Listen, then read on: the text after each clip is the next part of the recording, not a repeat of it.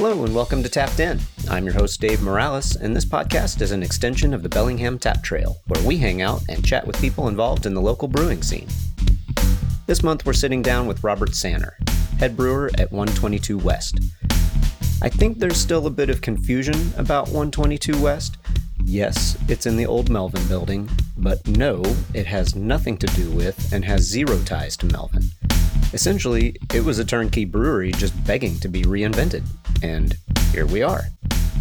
We talk about that, the challenges involved in such an endeavor, turning theory into reality, and touch a bit on jousting. Today's tapped in conversation is sponsored by Puget Sound Energy's Green Power Program. Green power is renewable power made from resources that are naturally replenishing. Doing your part to reduce carbon is easy. In fact, solar panels provide the electricity used to produce this podcast. Learn how you can support green power made right here in the Northwest at pse.com slash green power, all one word. Okie doke, let's get on with it with Robert Sanner. Enjoy.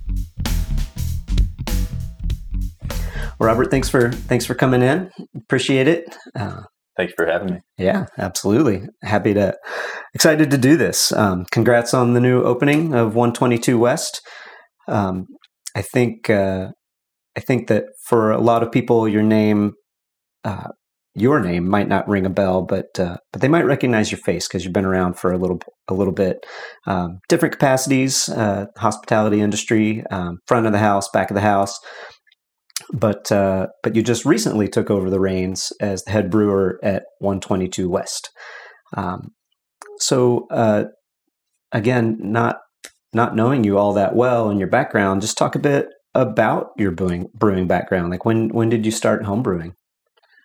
You know, homebrewing was always kind of iffy territory. It was never a very controlled setting. A lot of it was like those uh, kind of like rogue, um, build your own beer kits that I would find inside the beverage store in the Midwest. And my friends and I would get together and be like, yeah, let's do this. And it was always like, okay, well, I'm not too sure why I'm doing this, but uh, I'm going to go ahead and follow the instructions and do that. And then as things kind of just, you know, went further, you get more curious and more familiar, and you just keep asking questions and picking up on the way.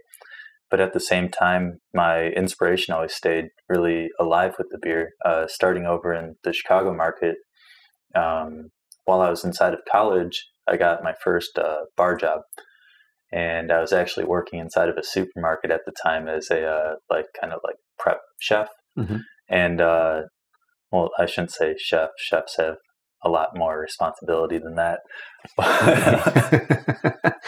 That's what they you call. were me, working in you a kitchen. Yes, professional yes. kitchen. Yeah. And I actually went over to a climbing gym, and on my way back, I went to this uh, Mediterranean place called Naf Naf, and across the street, I saw Naf naf. Yep, yep. and so I saw the sign across the street in this like same strip mall that I've gone to a million times, and uh, I poked my head inside there and saw coolers wrapping around the entire place, and they were installing a bar, but it was just the framework at the time.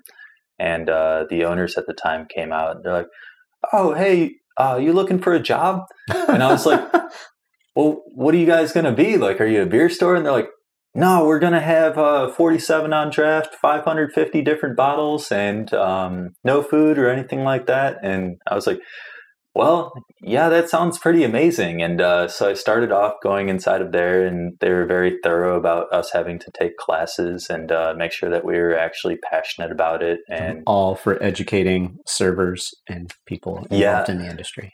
and you know it's like it just like it really fueled me like it was one of those sink or swim type things where you know like you either ignite that passion further or you're going to burn right on out and get out Mhm. of there and so i got the job starting as barback and i worked my way up to you know being managing the place and i was doing all the ordering for it cooler maintenance uh, so i learned the ins and outs of a cooler at that point Important traits to have as a brewer. yes and you know know how things work. like really ingrained some like fundamental principles into me too. And uh, so then I was inside of there for five years and I got into my mid 20s and was feeling kind of stagnant. And, you know, my passions are beer, rock climbing, and snowboarding. Mhm. And I would have to drive four hours to go anywhere inside the Midwest. And, you know, I was like, kind of just feeling a little trapped out there. And uh, so I just happened to choose Bellingham and I moved out here. Just and, randomly? um, yeah, one of my friends uh, that I was actually working over at World of Beer with, uh, she moved out here for college. Mhm. And she just like posted online uh, one day that she was looking for a roommate. And, you know, this like 25 year old kid from the Midwest is like, yeah, sounds great. I'll see you in two weeks. and I just did it, you know? yeah. And uh, I answered Craigslist emails on my way here and kind of stopped through the Badlands and had some fun out there. Uh, and I got a job at front of house managing with uh, NYP and had absolutely no idea the scope of what was in for. That's the New York pizza place that was on uh, James Street. Yep, yep. Yeah. I believe it's Frankenstein's now. And uh, so then, like after I got through training, they let me know that they entered bankruptcy, and they assured me that it was only Chapter Eleven, nothing to freak out about. And uh, we just had a trustee overseeing our spending, and Mm-hmm. uh, it just kind of got worse and worse. And then Mother's Day weekend, we got the call that uh, our trustee changed us to Chapter Seven, and we had to evacuate everyone out of the building and lock the doors. And so Now, was that this year or last year? Oh, this was two years ago. Two years ago. Yeah. And um, so then, like, first thing I did is I called all the moms on the reservation book and apologized and said, we're not going to be open. And that was kind of a hard break. And, you know, I had like only moved here, you know, for like half a year at that point and spent all my money getting my feet on the ground. And I was kind of freaking out being far away from home. Sure.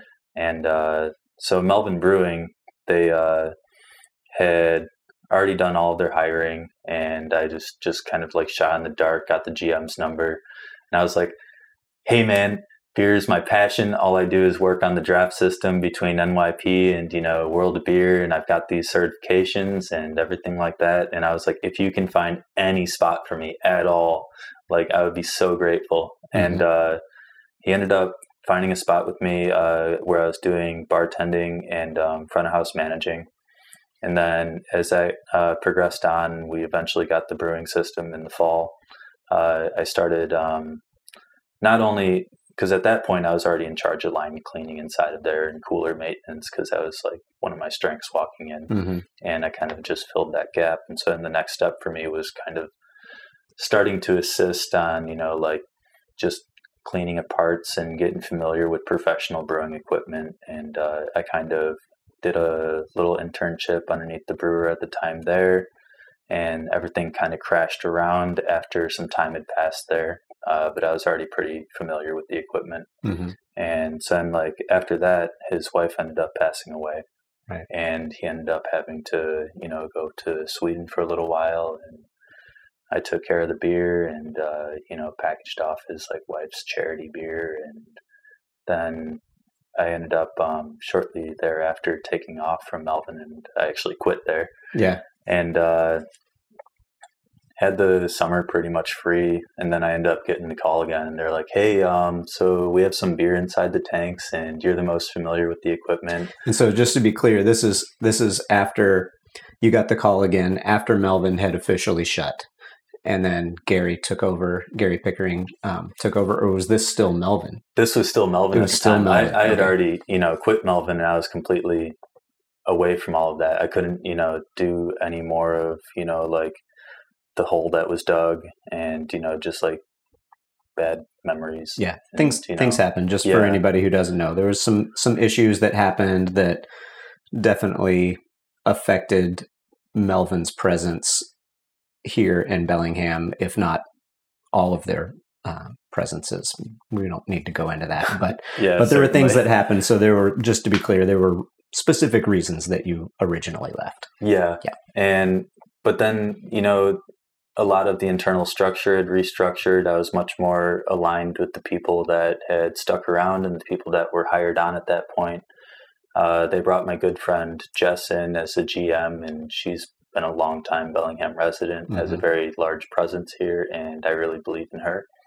And so I was like, okay, um, I'll come back and I can back you. And initially, I wasn't even hired on; they just asked me to assess the situation on the tanks and Yeah, tell let us them what's know going what was on. inside Yeah. them, if they were salvageable, you know. Right.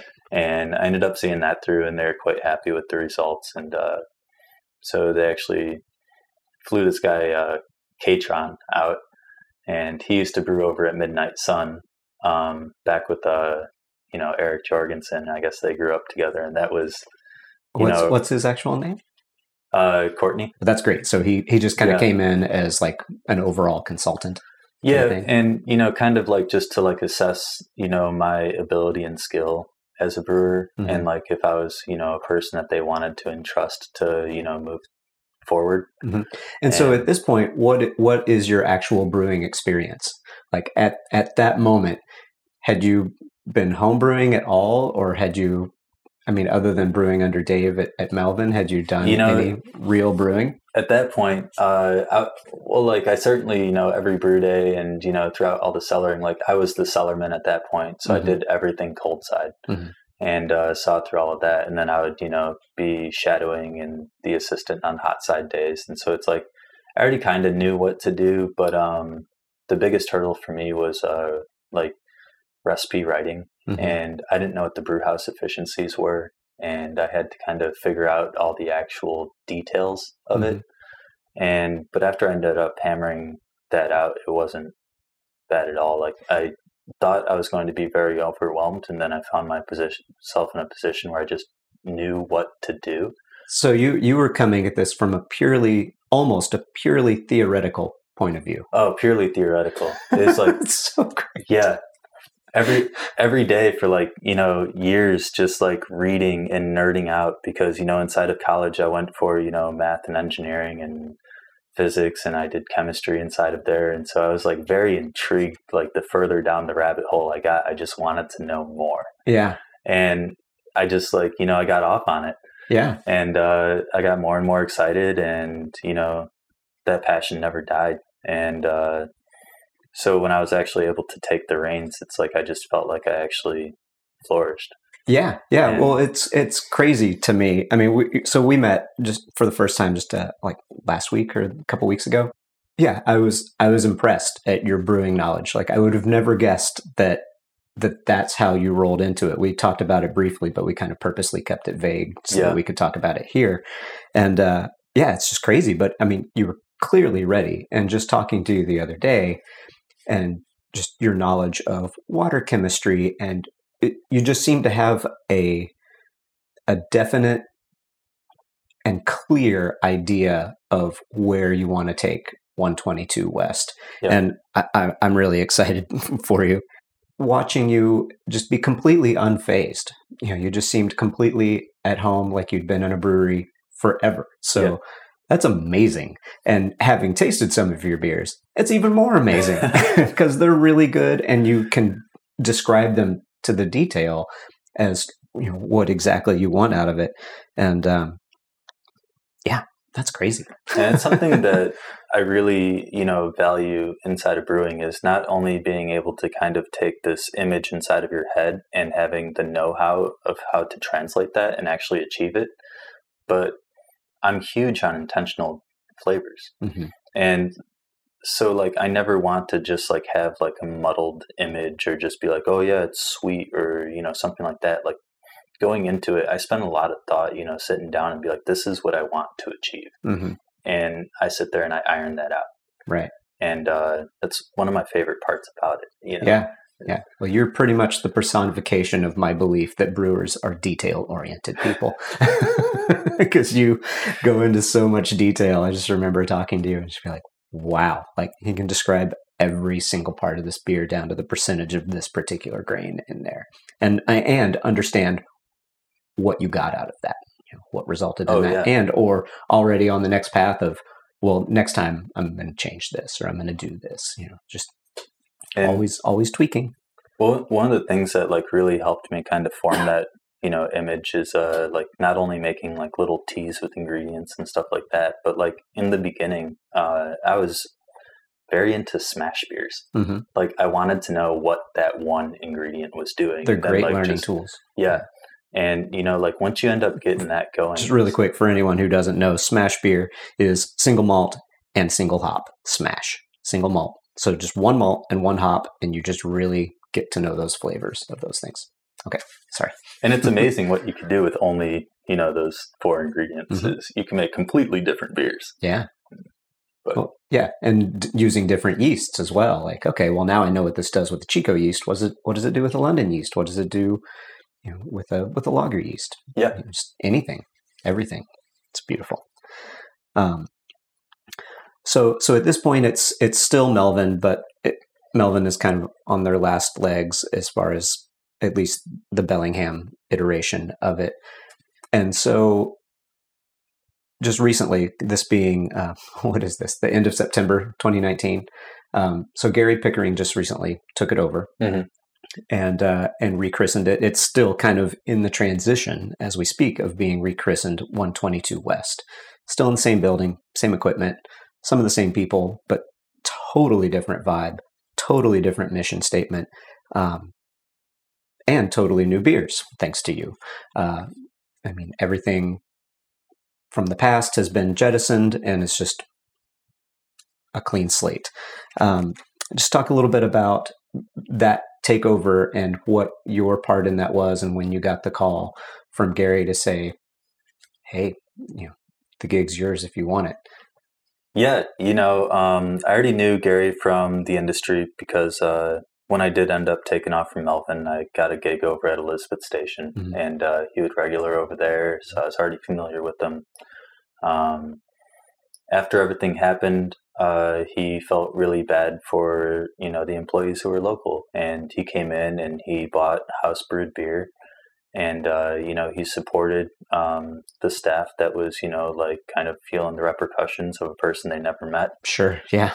Yeah. a lot of innocent uh, victims with that yeah, outside of the actual incident. and but he always like at the time it was kind of like a different stance because he was never you know like the person inside of there like uh, being like big and rambunctious or uh, you know that kind of like party feel or he never was inside of there like fanboying out buying all the swag and stuff Mhm. like that it's like he was just like a good dude Yeah. Yeah. I know him a little bit, and yeah, he just likes good beer. Yeah.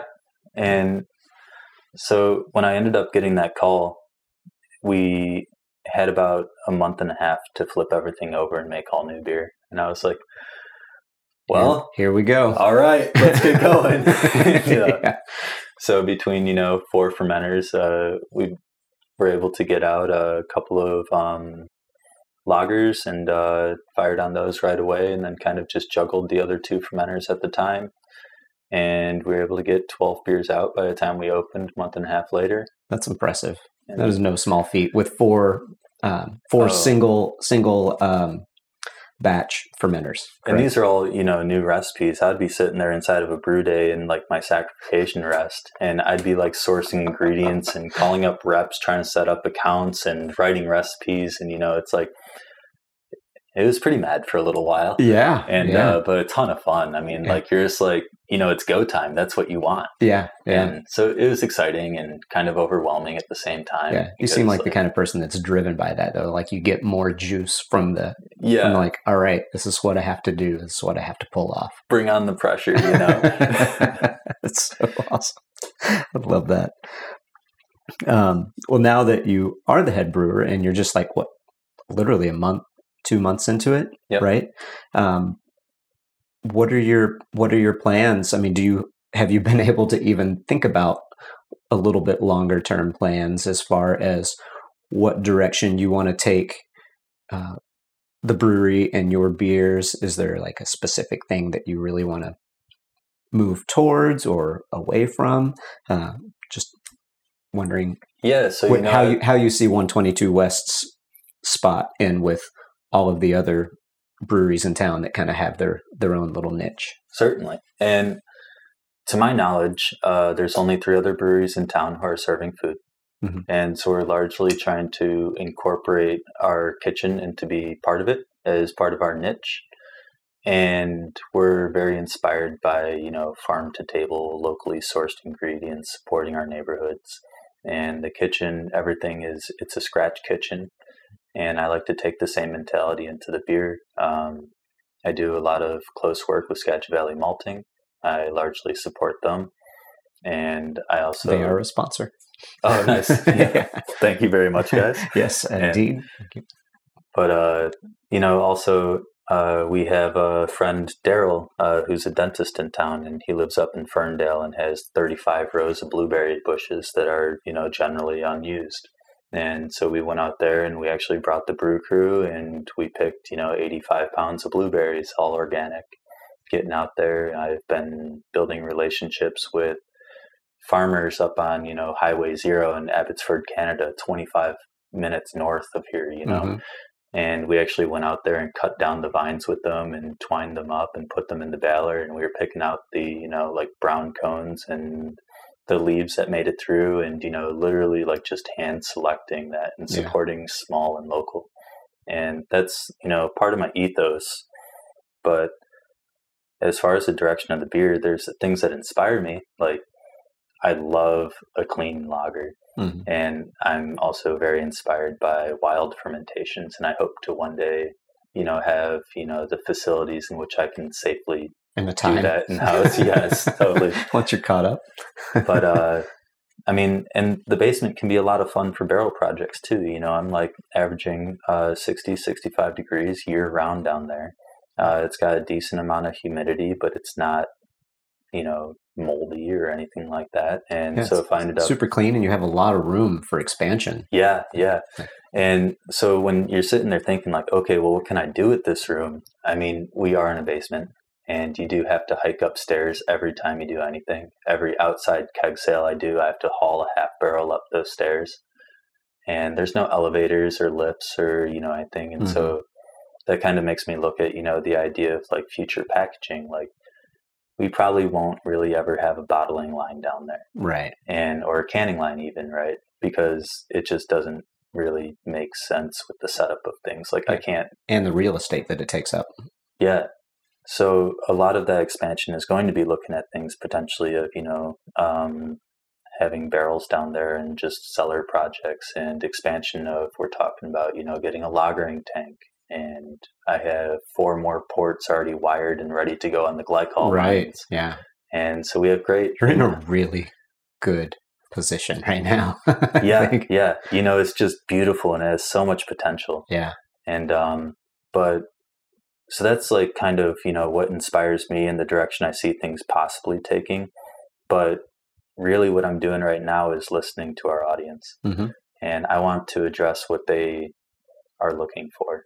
Yeah. And so I That's started the gig off, with professional brewing is it's not necessarily about you. Right. You know, to a degree, yes, but so I'm out here and uh, I started off with just some clean American styles on uh, draft and I did my best to make them well rounded. I had a bitter IPA, I had a softer IPA, I had a hazy IPA, a double mm-hmm. IPA, but I also put on a robust brown ale. We had a Japanese lager, a Bohemian Pilsner, mm-hmm. a cherry gose. And so just trying to really reach all the audience and welcome everybody. And if yeah. people know that they can come into the brewery and they're going to find something that they like and we aren't just an IPA brewery. Right. I think that's a really strong starting point. Mm-hmm. I agree. And, you know, having tried all of those beers with the exception of, um, I think the Japanese lager was gone.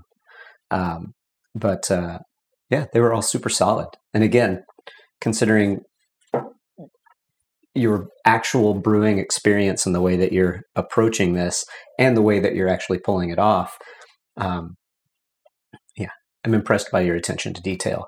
You mentioned your brew crew uh, a little bit ago.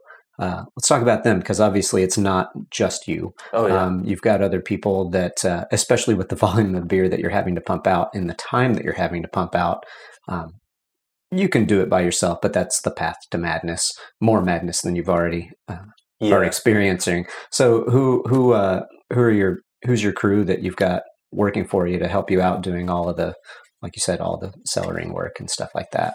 Yeah, and so as you kind of mentioned, I um, at this point can do everything myself, but between you know like paperwork and production documents and sourcing side. of ingredients and you know just everything, sometimes schedule doesn't quite line up. Mm-hmm. And anticipating, you know, future growth and organic growth, I didn't, you know, go out and you know seek uh, people who like are already ready to fire inside a brewery and execute and uh, want a full time schedule or something like that.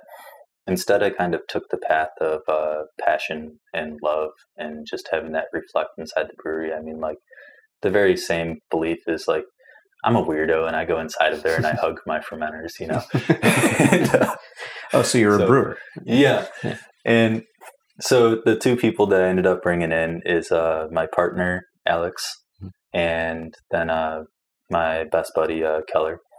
And um, Keller works over at Elizabeth Station. Alex is part of Pink Boots Society, and she works over at the Aslan Depot. Mm-hmm. And so I have Alex now um, feeling comfortable on all cooler maintenance, and she does the line cleaning, and you know she takes everything apart and she makes sure everything's full of integrity. Mm-hmm.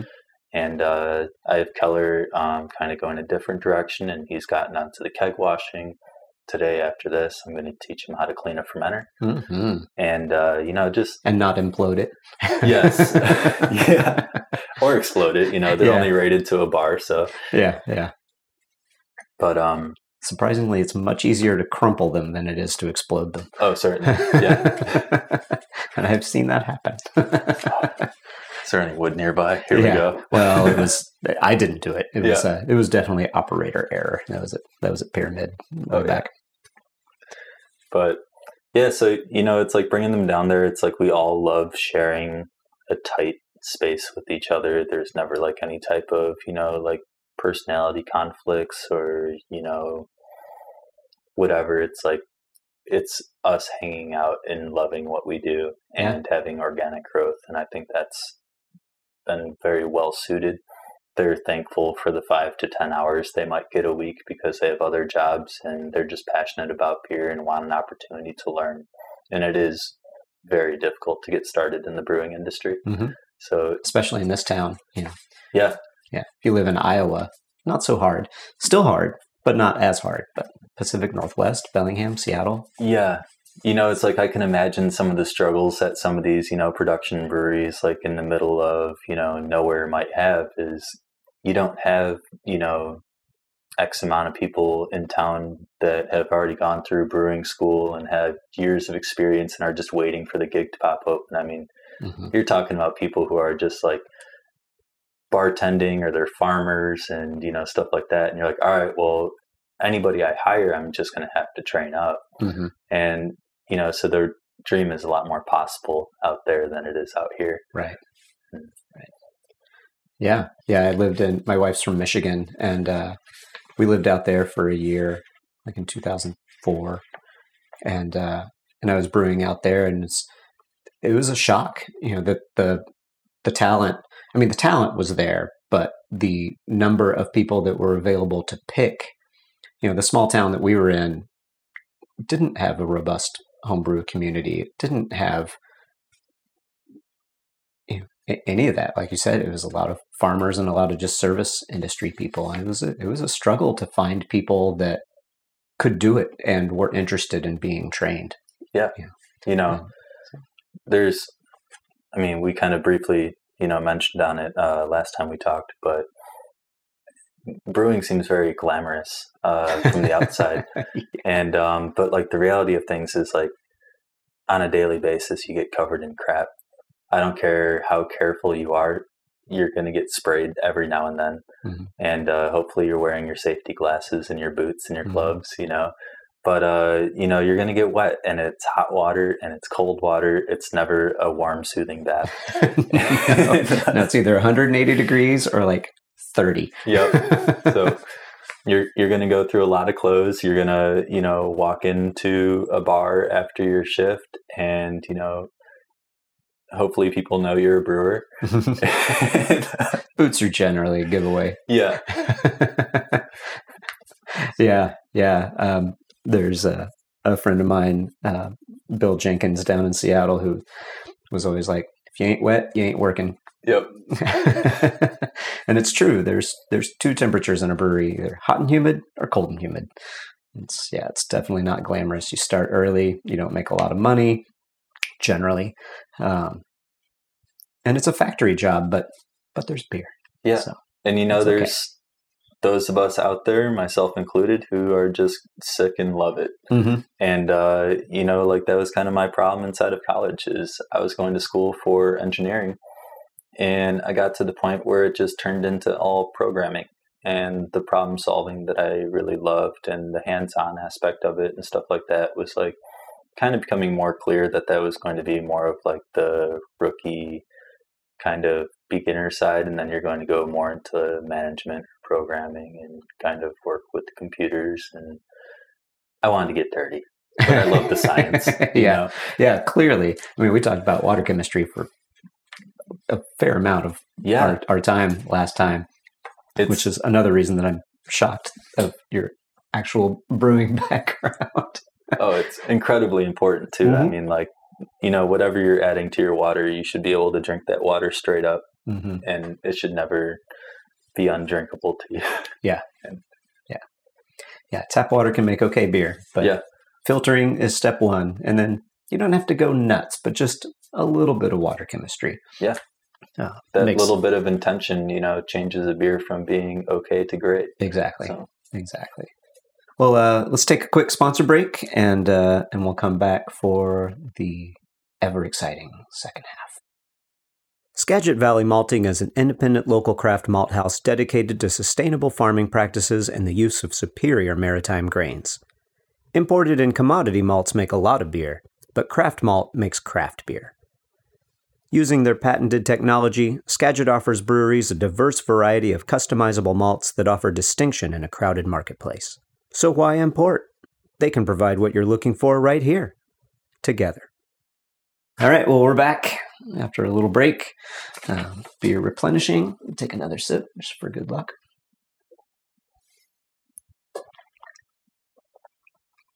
I'm really excited for your um, for your. Do you pronounce it Kavik or Kavek? I say Kvik. Kavik. Yeah, And- I've never gotten a, a good, solid like this is how it's said. You know. And, I, you know, it's like watching a lot of uh, podcasts and Lars blog and, you know, stuff like that and hearing, you know, these legends and the people really paving the road on that research of this yeast. Uh, Mhm.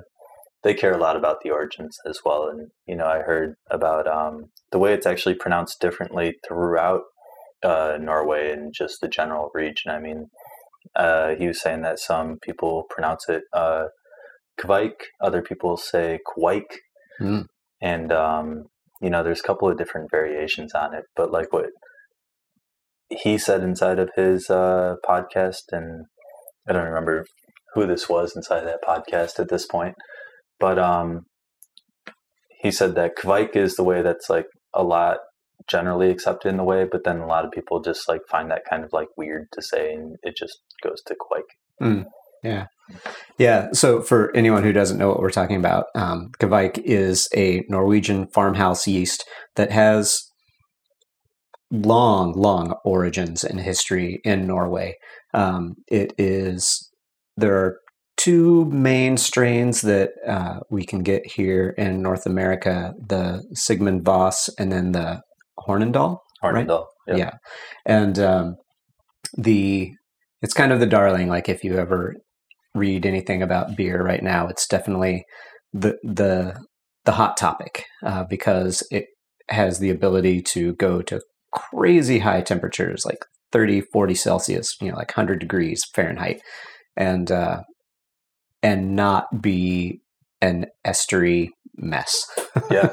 And Can it's still be clean. negative, yeah, so no phenol production at all. Right. Uh, doesn't produce fusel alcohols. It rips super fast. Yeah. and- super hardy. yeah, and it's also you know great on uh, where people are either on limited systems or people are just trying to be conscious about their environmental impact. I mean, Mhm. you live in Texas or Mexico, don't have any way to control temperature, you can still make a, Yeah. a relatively clean beer um, with uh, with this yeast in the middle of summer when it's 100 degrees outside. You know? oh totally, and it's kind of fun too because they're kind of fruity and um, yeah, I get a lot of a little- orange from them. Yeah, Yeah. a little slight tartness almost, Yeah. and um, a lot of orange. I mean, like that Voss is, you know, said to produce like a consistent orange profile all the way throughout its range. hmm Uh, whereas the Hornindal, um, you get like a little bit kind of like pineapple and citrus uh, esters in the high side, but then on the low side of its fermentation yeast or range, you can you know make people think you used a Cali ale yeast. Hmm. You can really get no expression inside of there, which is you know it's not only a workhouse horse but pretty versatile. Yeah, yeah. It's also known for being super quick and flocking out, you know, pretty quick. Yeah, I mean, if you're doing a simple, you know, build, you can go from grain to glass inside of a week. Mhm. Which is I did, which I did after after we're done. Um, I want you to try that Sierra Nevada clone that I was going to just pitch Chico yeast into, but then uh, Robert Darzu gave me that that Voss, um, which I'd used before, but in a in an IPA and at a higher temperature, and I just got all that orange from it. But this I fermented at like 70, 72 degrees, so I kept it on the the bottom end of of its um, spectrum, and uh, I I don't get a lot of orange from it. Um, actually pretty fond of it. Yeah. but it was the same thing. I needed to produce it in like a week, week and a half, you know, be ready to serve. And uh did it, no problem. I'm excited to try that one. yeah. We'll, we'll we'll get to that for sure. Um, so this is the second half. This is kind of where I ask some pretty standard questions, uh, just about your favorites. You know, basically we get to know you a little better and, and what makes you tick. Um, do you remember? So you're from Chicago, so I'm assuming it's going to be a fairly uh, localish beer for, for that or regional. But do you remember the first beer that you've ever had?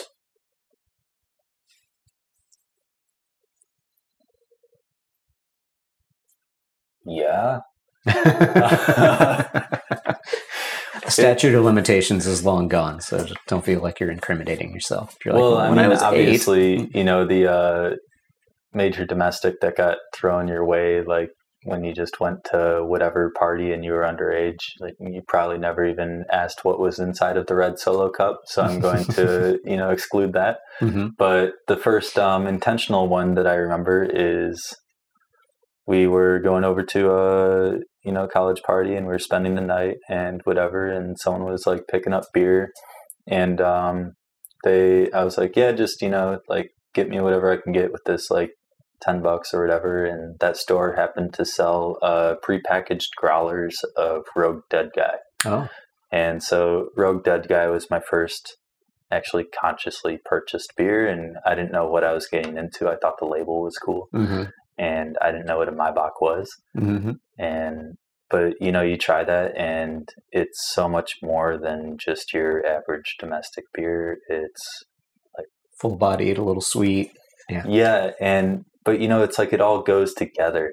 It's uh it it paints a picture for you when you taste that. And you know, that was very inspiring. And it wasn't just bubbly water to my untrained palate. It's like there was intention behind it and I was like, okay, well how in the world would you do something like that? Yeah. So that was kind of the beer we were talking earlier about about the beer where you were like, huh, how does one go about doing this? Yeah, that was my gateway beer. That was it. All right. It's, a solid one, especially to get Rogue in a prepackaged in the growler. I remember when they were doing that. I'm not sure if they're if if they still are. I haven't seen it in ages. Yeah, I haven't seen it in a long time. Uh, yeah, all the way out in Chicago. That's that's crazy.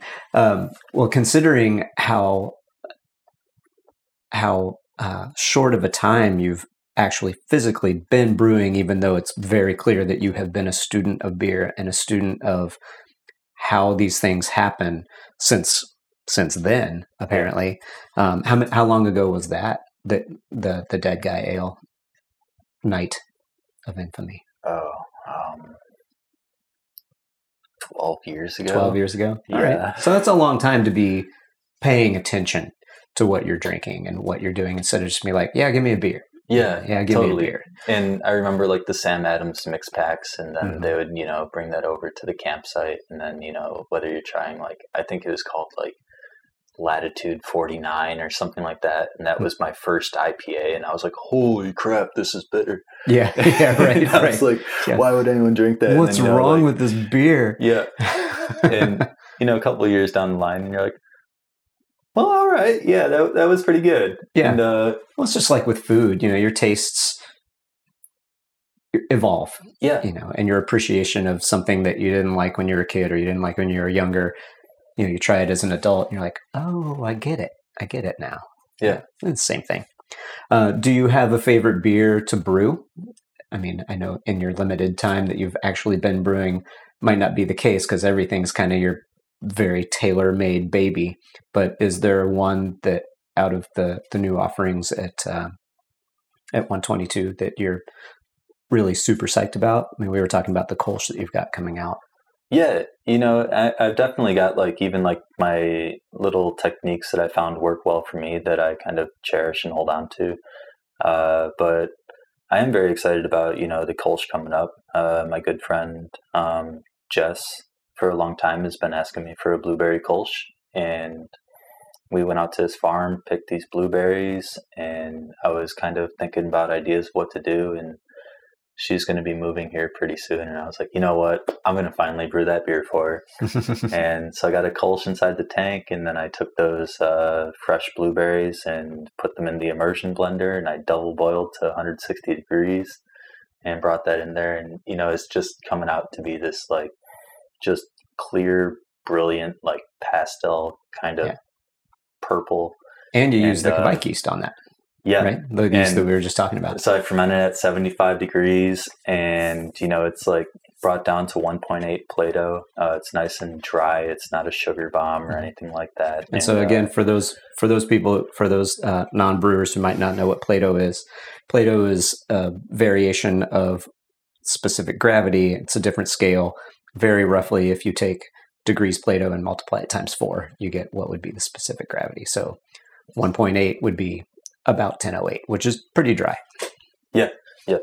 So thank you for that. Sometimes I forget. I'm Yeah. sorry. No, that's why I'm here, the translator. I have a buddy, old old friend of mine, lives up in Grand Junction, and uh, he listens to these occasionally. And he's like, "I generally don't have any idea what you're talking about."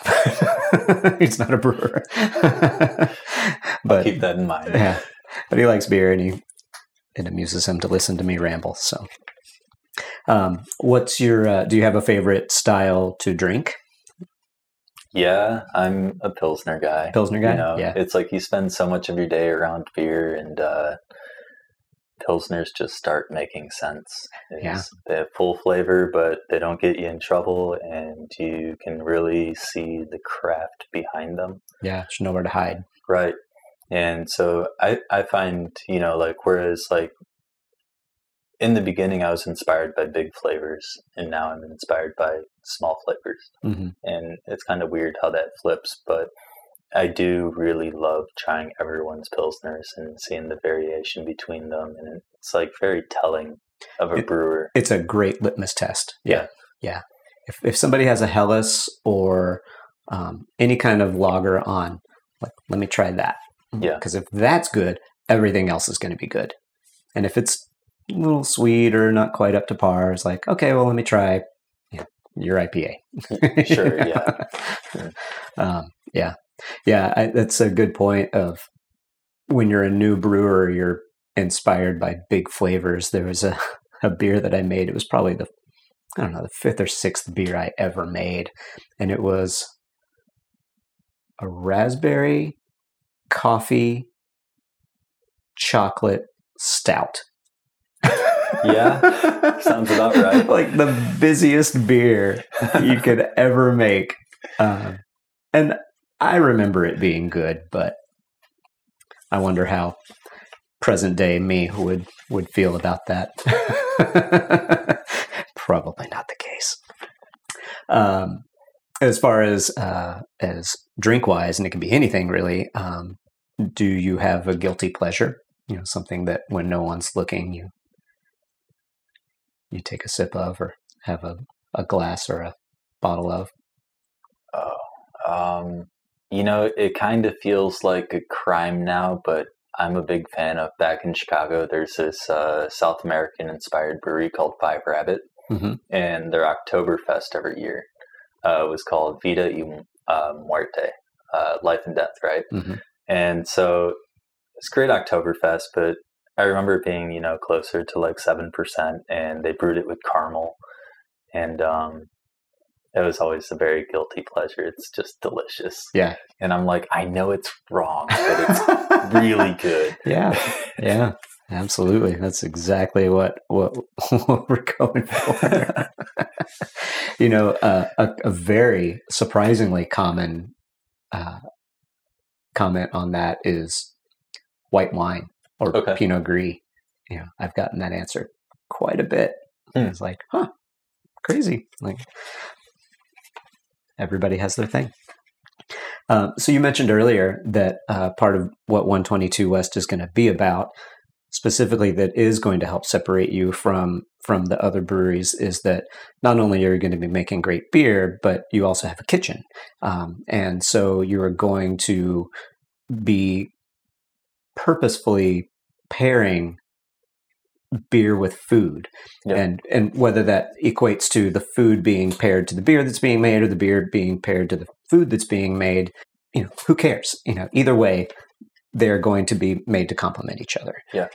do you have uh, a favorite food pairing that goes with with one of the beers that you're making? Like when you drink it do you just want to say I, I, i'm really craving this right now Well, it was a Japanese lager for me, but that sold really quick, Yeah. and I just cannot wait for the next one to come out of the tank. me too. Uh, there's a variation of it coming out that I think will be just as complimentary, Mhm. and uh, so one of my buddies in town is Cambodian, and he inspired me with his culture uh, through the Japanese lager. And so I ended up adding some lemongrass and kaffir lime leaves in kind of interesting ways. And um, I ramped up the percent about half a percent higher. And um, well, no, I take that back. It was from 4.2% uh, to 4.8%. percent Mhm. You know, kind of walking into the fall here and like, I just really miss that beer with the burger.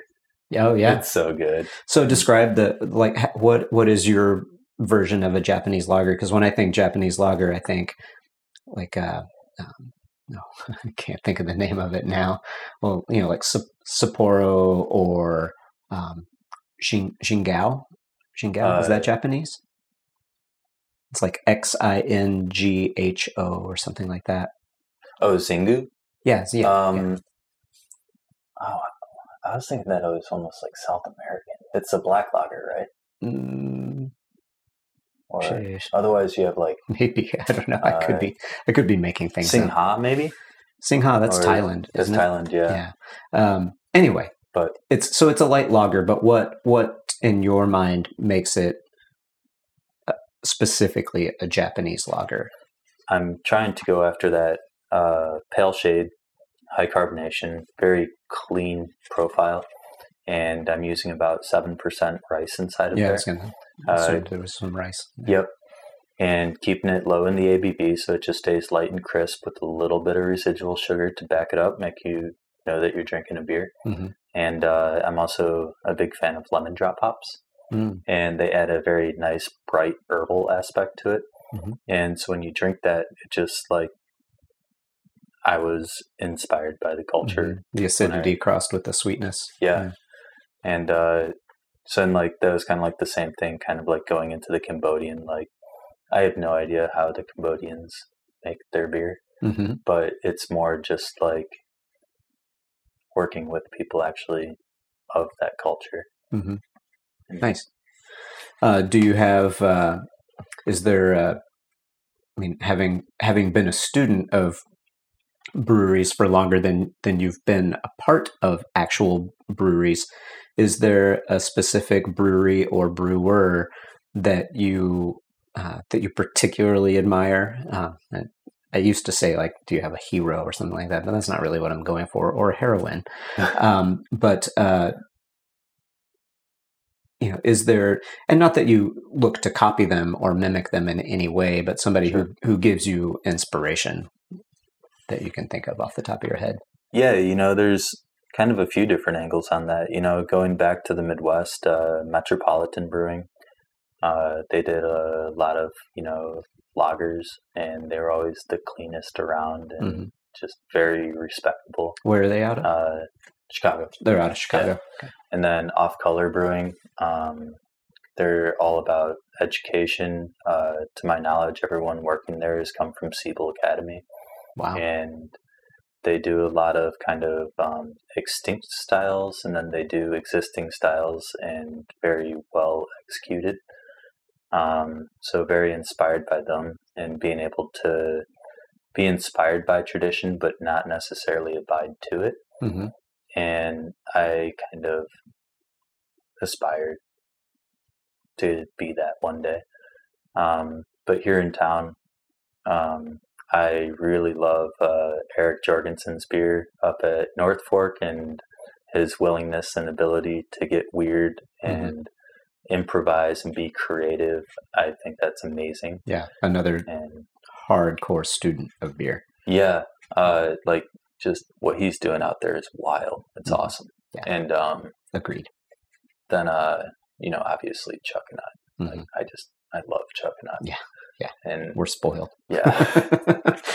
the fact that I can go get a Vienna lager or a Helles and have it be better than yeah. you know just as good if not better than what you get over there it's like all right this is all right nice um so I, I don't know how well traveled you are or how you know at, at least well beer traveled you are in the united states but what are some of your thoughts on the state of beer in different regions of of the united states Yeah, you know, you hear a lot about people talking about flooding of the market and, you know, when is the bubble going to pop? And we have so many breweries in this, you know, X amount of area to this population. Like, is this sustainable? And I really think that the format's going to change. I think national brands, as this movement keeps moving, are going to have a harder and harder time and uh, we're going to keep pulling away from that major domestic market. I mean, we've already taken a pretty good percentage of it, but we have a long way to go. mm-hmm. And as that starts happening, you're going to end up finding, you know, like you're going to have more kind of like neighborhood pubs and local regional flavor. I mean, it was one of the things that, you know, inspired me to travel uh, before beer was food. And when I went somewhere, I wanted to try something that I wasn't going to get back home. Mhm. I didn't want to just, you know, go down to, you know, like the Florida Gulf Coast and order McDonald's. Mhm, I wanted to get some, yeah. yeah. I wanted to get something that they were pulling out of the water there, and, Right. you know, cooking up, and Yeah. like I want that local flavor. And I think that to me, that's what beer is becoming.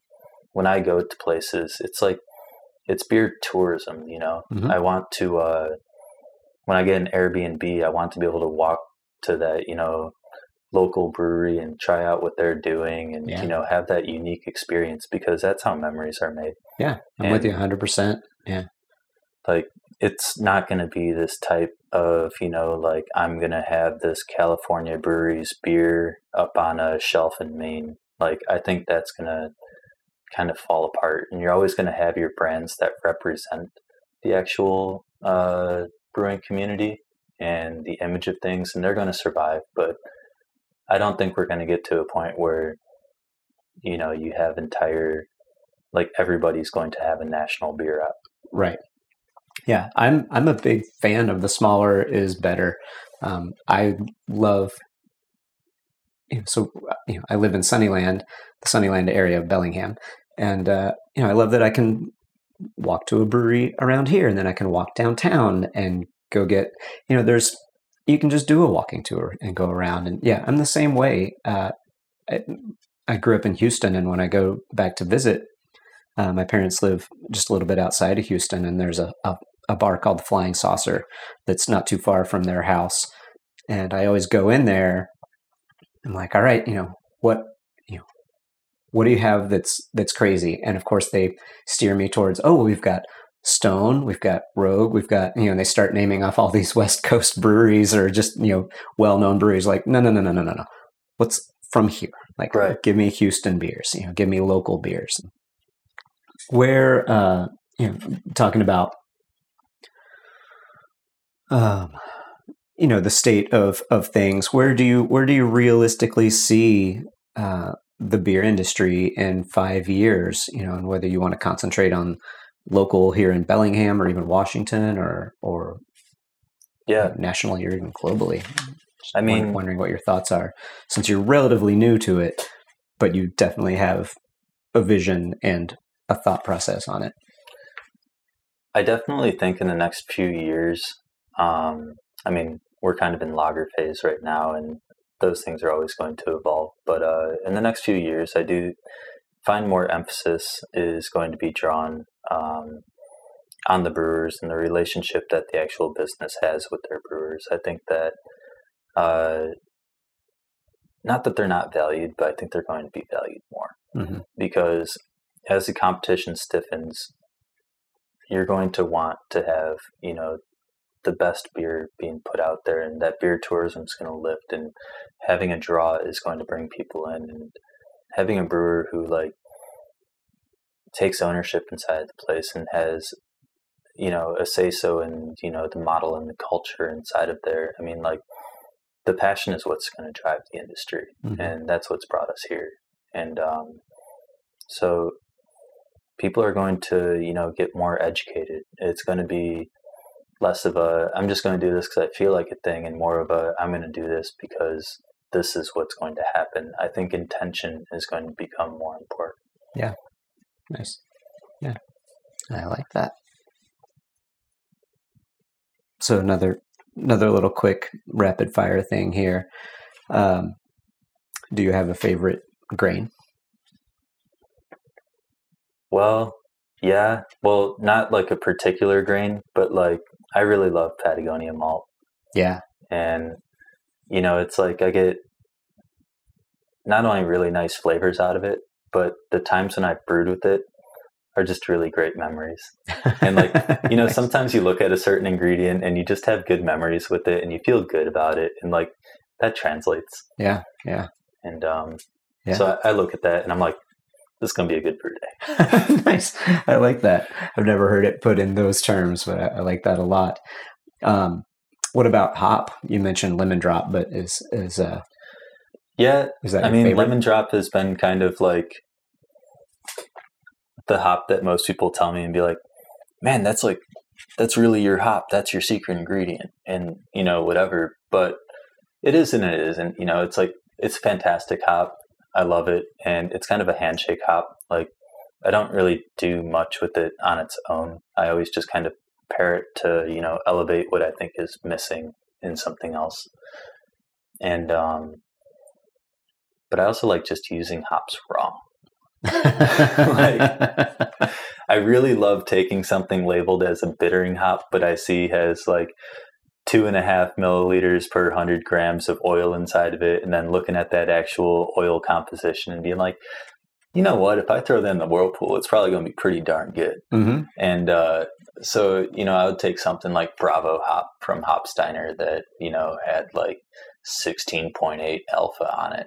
And instead of making like a bitter IPA with it, using it in the first wort and then losing all of that two and a half milliliters of oil inside yeah. of there, it's like, why not throw it into the late side? So then I would make a smash beer with that. And then all of a sudden you got this hop that's not even labeled as a dual purpose hop or Mm-hmm. an aroma hop, but you're just getting huge orange and vanilla flavors out of it. And you're like, well, you know what? If it was marketed like that, they probably would have charged me 14 a pound for it. That's true. Yeah. Yeah. Yeah. It's not fully summarized, but man, that really, yeah. really hits it. And so, you know, the sexy hops out there are always great. Like, I'm never going to turn down uh, Citra or Mosaic or uh, Simcoe. I mean, like, those hops you can just use by themselves and get a great beer. Right. But, um, you know, like, what happens when, like, your Simcoe starts ta- tasting like cat pee again? Mhm. And, you know, like, brewers on our side of system, we don't have the opportunity to do hop selection. We don't get to go out to the farm. It's like I'm lucky if I get a contract, but I don't know exactly what it's going to look like, and then I'm in on it. I uh, usually buy spot hops, and so what I get one batch might not be the next batch. Yeah. There's And- pros and cons to being on, on contract. yeah, You know, sometimes it's nice to be able to get spot hops because you can get one off things that are just fun. Totally. And you know, like if you can just pay attention to those oils and use things intentionally, like I think hop blending's a lot better. It gives you so much more adaptability. If you find one change in one hop, you can just change something else inside of the balance inside of there and get a consistent profile. Mm-hmm. And I think that just makes you stronger. Yeah. Agreed. What about uh, what about yeast? And we might have already covered this. oh, yeast. I mean, I definitely uh, have been kind of known for getting onto the hazy IPA train, Mhm. and I just really love Imperial's A38 juice. Mhm. Uh, it's just so big and bright, and it's pretty easy to work with. And once you get to know it, you don't have a lot of issues harvesting it. And um, but at the same time, like you can never like really replace just like a Chico Cali, yeast, you Right, know, just yeah. like something tried and true and Yeah. dependable. I mean, the thing's a workhorse. You can't mess up that yeast. Yeah, But uh, I like that the that that yeast really allows your grain bill to shine. yeah, totally. Yeah, and like it's so clean, so neutral. you get to like get the profile you want inside of that and kind of coerce it to do what you want pretty easily uh, and you can like really direct that spotlight to other areas on the stage and just let things shine Mhm. Nice. So uh, down to the last few questions. This is one that I, I ripped off from a now defunct podcast called The Dinner Party Download. but it's uh, tell us something that we don't know. And it can be about you or just a random piece of trivia. It can be whatever you want. Um I might have to think about that one for a minute. Okay. All right. Fair enough. Um, we'll move on to the next one while you think about that. Is there any advice for uh, somebody who, like you, is a student of beer and wants to be where you are right now? Like, what what piece of advice would you give to to that person? you know things get hard and um, you need to know that this is what you want to do. I would say be into it for more than just the science. You have to be mechanically inclined. And um, you know sometimes the easy way isn't necessarily the right way. There's you know a million people that go out there and get brewing school but then never get the chance to actually utilize it. And sometimes you know if you find that everything around you is crumbling and you're in more of ruins than a flourishing state is you can use that opportunity to rebuild Mhm. and you can find opportunity through that i mean if what happened with um you know melvin never happened i don't think i would ever have this opportunity to Right. be where i am Yeah. and Seems nothing very- about that was easy. Like I came in as a rescue brewer. You know, I Right. took over tanks that we didn't know what was inside them. Yeah. I um I never had to make decisions inside of a brewery before. I never had to decide what caustic I was going to use inside of a tank or you know, it's like all these little little detailed decisions. yeah, totally. And it's so much different when you have someone telling you what to do and when you're coming in new and you need to build a place. And um, it was really hard for a long time. And uh, but you know, there's a beautiful brewing community around here, and I have some great friends. And um, you know, just working together and listening to people and taking feedback and just feeling willing to grow is going to get you there. Like, Yeah. don't be afraid to climb uphill. Yeah, yeah. It is a very supportive community, and not only on the brewing side of things, but also the customer, you know, the consumer Yeah. side of things. They're very supportive. They're very forgiving to a point. You know, it's like, oh, yeah, you didn't quite nail that, but I like all your other beers. I know that the next time Yeah. it's going to be great. So I'm going to keep coming back. And have some like humility, you know? Sure. Yeah. Oh yeah. Yeah. There's no room for any of that. You know, you you mentioned taking over the uh, the brewery with beer still in the tanks. Um, reopened the, um, a memory for me of uh, in Michigan the year that we were there. I took over a brewery, little town called Boyne City, and uh, this brewery had been defunct for a year, two years. There was still beer in the tanks, and uh, it was a nightmare from moment one.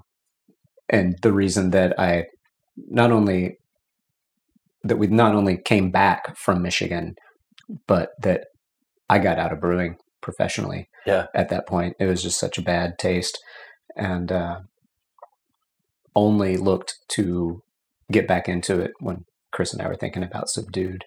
And Patrick, actually from Elizabeth Station, who was a who was um, a third partner Yeah. in Subdued, I had told him that story at some point, and he was like, "So, you once told me that you were never gonna get back into brewing again. What what's different about it?" I was like, well, "That's a really good question." you listen, okay? Yeah. Patrick's Patrick's a great guy. Oh, I, love I like Pat- talking to love Patrick. Patrick. Love Patrick. Um, so the thing that we don't know, did you think about anything? How long does the average jousting match last? Way to pull something random out. That- That's great. Um, I don't know. I would guess probably 45 seconds. I would imagine things are over pretty quickly. Well, they actually all last until nightfall. Nice. nice. Well, on that, um, is there anything that I missed that that you want to add? And thanks so much for for taking the time out and coming down. Well, first of all, thank you for having me. No, and absolutely. I talked a lot about uh, how we have some diverse, clean American styles on draft. Uh, but we also have some weird stuff inside the tanks Mm-hmm. to watch out for. nice. Yeah. So I can personally attest. Uh, you were kind enough to run me through the whole gamut uh, when I was there uh, a couple weeks ago. And there's all kinds of stuff coming. Like you said, there's also food. And um, and again, this is 122 West. It is in the old Melvin Brewing building and uses the same equipment, but has nothing to do with Melvin Brewing, other than the fact that the tanks are there. Yeah, and you know, please be patient with us. There's a, a million and one things to change inside of a place that you flip over and keep open so that people have jobs. I mean, we're still working with the merchant processor to like get our business name uh, or business license uh, name change going through an Mhm. actual paperwork, and the paperwork takes forever, and then having it actually reflect on it. Like Melvin doesn't have a single finger inside of here, Right. and there's just a lot of things to change. I mean, just like a week or two ago, we finally got the new parking signs in. Right, You know, yeah. it's everything just- is happening live, but you are also fortunate enough to be able to be producing beer and being open and operating under Gary's supervision, Yeah, under 122 West, and, And- doing anything. But the the name, the old is still being scrubbed away. Yeah, like I live inside of the Columbia neighborhood. This is my home. I'm excited to be here. I'm excited to build relationships, and I'm not here to hold anything back. Uh, if you have questions about the beer, you have questions about brewing, please come on by and say hi. Except on Tuesdays, closed on Tuesdays. Yeah, thank you for that. All right. Well, Robert, thanks so much. I really appreciate it. And uh, let's go. Let's go drink another beer. Yeah, I'm excited to try that Sierra Nevada. yeah, let's do it. I like that guy, and I'm really excited to watch and to taste his progress as a brewer. Kavake, Kavike, Kawike, Kaweek. Who knows? I, like Robert, am also running that new darling yeast of the industry through its paces here at the house. It's a really fun yeast to use, so if you're a brewer, I highly recommend playing around with it. Go see the other Robert at North Corner and get to it. And get down to 122 West and sample the wares. Sounds like it's going to be the kind of place where the offerings will be a bit different every time you roll in. Fun. Just don't forget, they're closed on Tuesdays. Okay, same as it ever was. Same as it ever was. You can always reach out to me. Ask me anything. Brewing questions, dating advice, beers I should try, what's the true meaning of life? Reach me directly at dave at taptrail.com. You can do it. Let me know someone listens to these. if you enjoy Tapped In, please take a moment to rate us with all the stars on your podcast service of choice and be sure to subscribe so you don't miss the next exciting episode. It really does make a big difference. I will talk to you next month. Got a couple fun things lined up coming up in the next couple months to uh, to round out this year of 2019, unbelievably. So subscribe, get all of them. Be excited. Okay. Until then, may you have all beer and no jeers. Cheers.